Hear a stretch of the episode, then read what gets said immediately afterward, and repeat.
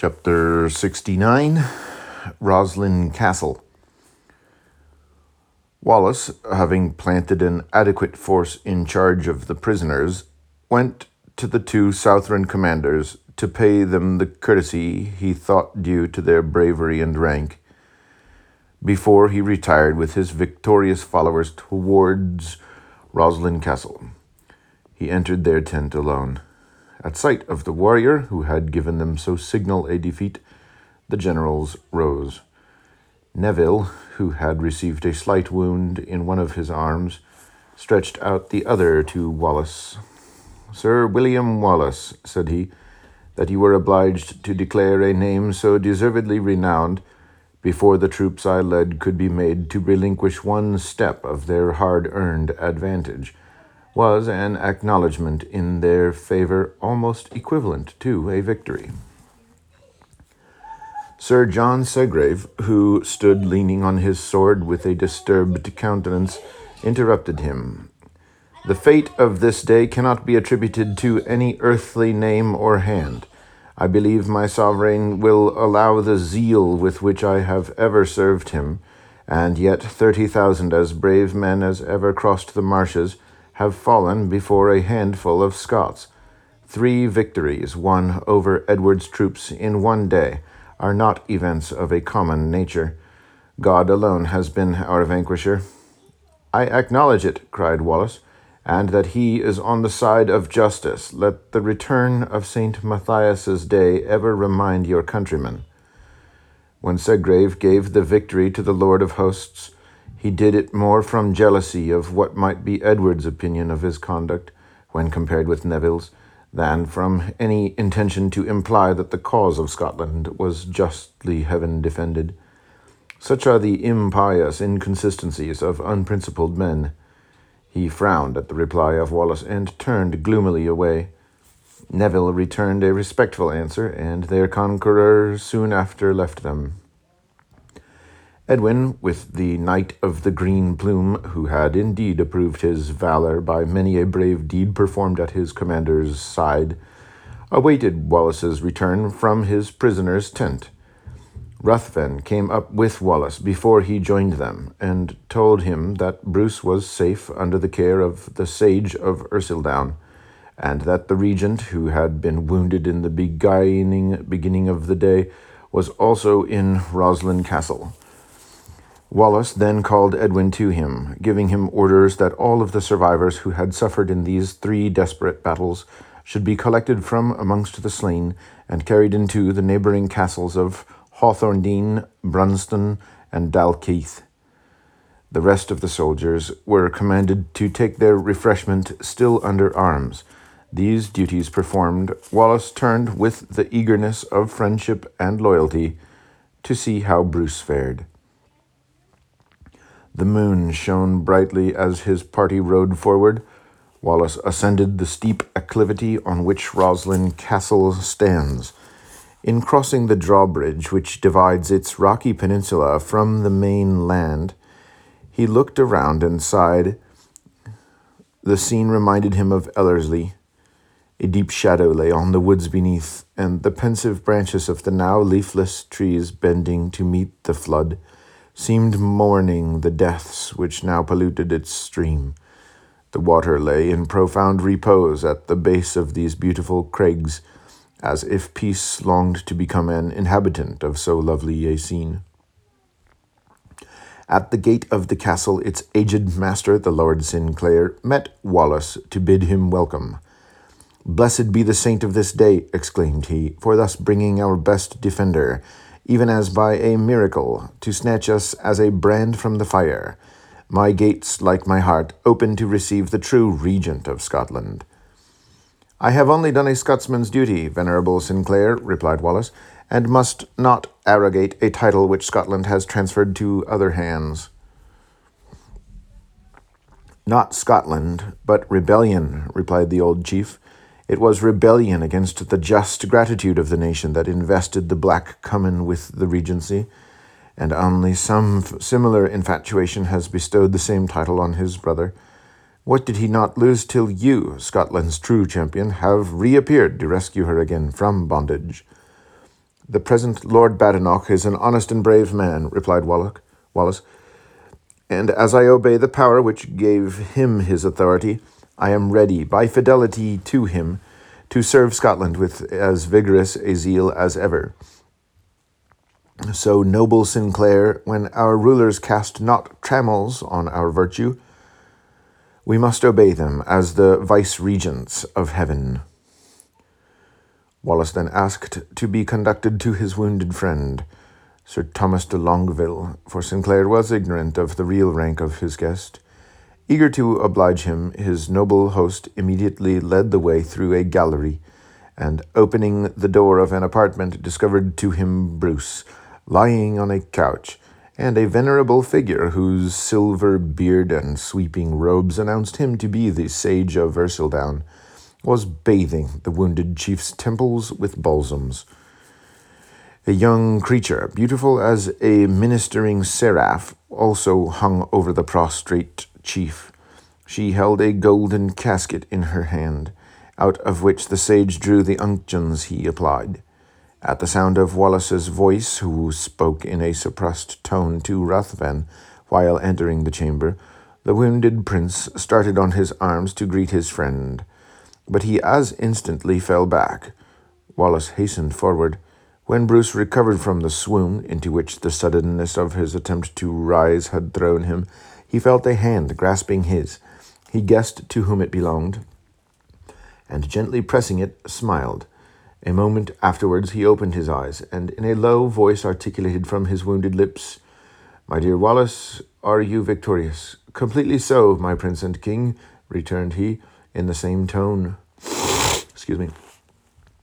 All is now plain before you. Speak but the word, and render Scotland happy. Not yet, Oh, not yet, whispered he. My more than brother, allow Bruce to be himself again before he is known in the land of his fathers. This cruel wound in my head must heal first, and then I may again share your dangers and your glory. Oh, Wallace, not a Southron must taint our native lands when my name is proclaimed in Scotland. It is a curious circumstance that when the body of Bruce was discovered a few years ago in the Abbey of Dunfermline, his head retained all its teeth excepting two in front, evidently originally injured by a stroke of violence. Besides this, the evidence remained in the bone of the chest of the fact of its having been cut open after his death, for the heart to be taken out, according to his dying command, to be sent to the Holy Land. Wallace saw that his prince was not in a state to bear argument, and as all had retired far from the couch when he approached it, in gratitude for this propriety, for it had left him and his friend free to converse unobserved, he turned towards the other inmates of the chamber. The sage advanced to him, and recognizing in Wallace's now manly form the fine youth he had been he had seen with Sir Ronald Crawford at the claiming of the crown, he saluted him with a paternal affection tempering the sublime feelings with which he, even he, approached the resistless champion of his country, and then beckoning the beautiful girl who had so compassionately hung over the couch of Bruce, she drew near the sage. He took her hand. Sir William Wallace, said he, this sweet child is the youngest daughter of the brave Mar, who died in the field of glory on the Carron. Her grandfather, the stalwart knight of Thirlestane, fell a few weeks ago, defending his castle, and I am almost all that is left to her, though she has or had a sister of whom we can learn no tidings. Isabella, for it was she, covered her face to conceal her emotions.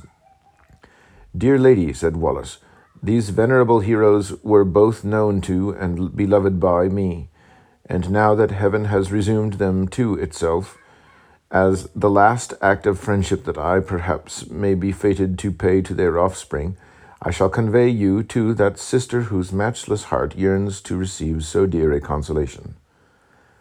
To disengage Isabella's thoughts from the afflicting remembrances, now bathing her fair cheeks with tears, Ercildown put a cup of the mingled juice of herbs into her hand, and commissioned her to give it to their invalid. Wallace now learnt that his friend's wound was not only in the head, accompanied by a severe concussion, but that it must be many days before he could remove from off his bed without danger. Anxious to release him from even the scarcely breathed whispers of his martial companions, who stood at some distance from his couch, Wallace immediately proposed leaving him to rest, and beckoning the chiefs, they followed him out of the apartment. On the following morning, he was aroused at daybreak by the abrupt entrance of Andrew Lord Bothwell into his tent. The well known sounds of his voice made Wallace start from his pillow and extend his arms to receive him. Murray, my brave, invaluable Murray, cried he, thou art welcome once more to the side of thy brother in arms. Thou and thine must ever be first in my heart. The young Lord Bothwell returned his warm embrace in eloquent silence, but sitting down by Wallace's couch, he grasped his hand and, pressing it to his breast, said, I feel a happiness here which I have never known since the day of Falkirk. You quitted us, Wallace, and all good seemed gone with you, or buried in my father's grave. But you return. You bring conquest and peace with you. You restore our Helen to her family. You bless us with yourself. And shall you not see again the gay Andrew Murray? It must be so, my friend. Melancholy is not my climate, and I shall now live in your beams. Dear Murray, replied Wallace, this generous enthusiasm can only be equalled by my joy in all that makes you and Scotland happy. He then proceeded to confide to him all that related to Bruce, and to describe the minutiae of those plans for his establishment which had only been hinted in his letters from France. Bothwell entered with ardour into these designs, and regretted that the difficulty he found in persuading the veterans of Lanark to follow him to any field where they did not expect to find their beloved Wallace had deprived him of the participation of the late danger and new glory of his friend. To compensate for that privation, replied Wallace, while our prince is disabled from pursuing victory in his own person, we must not allow our present advantages to lose their expected effects. You shall accompany me through the lowlands where we must recover the palaces which the ill fortune of James Cummin has lost. Murray gladly embraced this opportunity of again sharing the field with Wallace, and the chiefs joined Bruce. Bothwell was presented to his young sovereign, and Douglas entering, the discourse turned on their different posts of duty. Wallace suggested to his royal friend that, as his restoration to health could not be so speedy as the cause required, it would be necessary not to await that event, but begin the recovery of the border counties before Edward could reinforce their garrisons.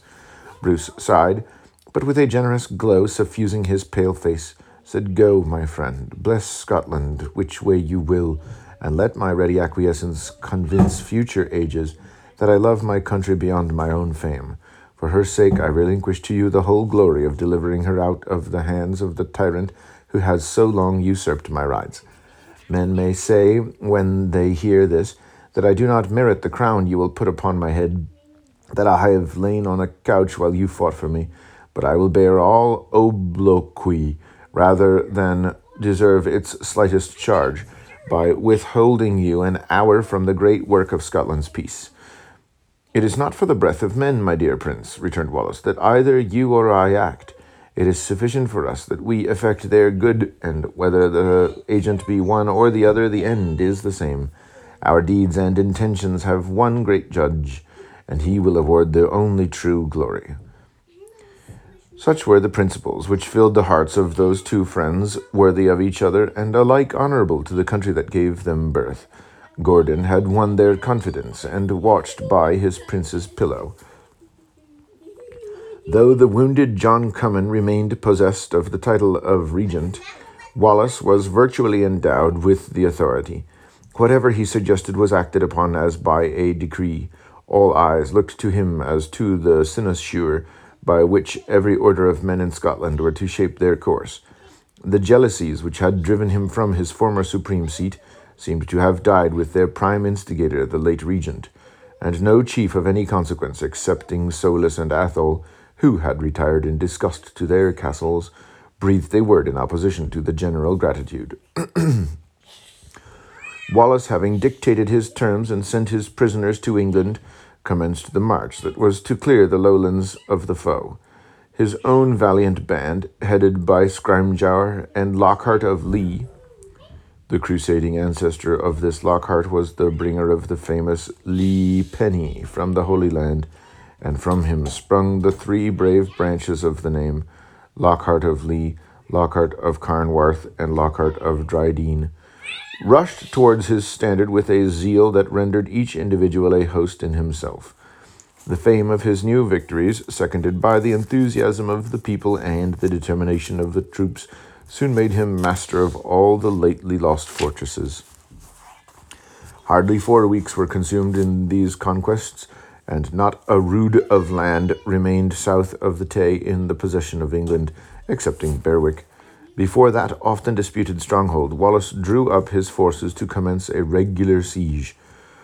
The governor, intimidated by the powerful works which he saw the Scottish chief forming against the town, dispatched a messenger to Edward with the tidings not only praying for succours, but to inform him that if he continued to refuse the peace for which the Scots fought, he would find it necessary to begin the conquest of the kingdom anew.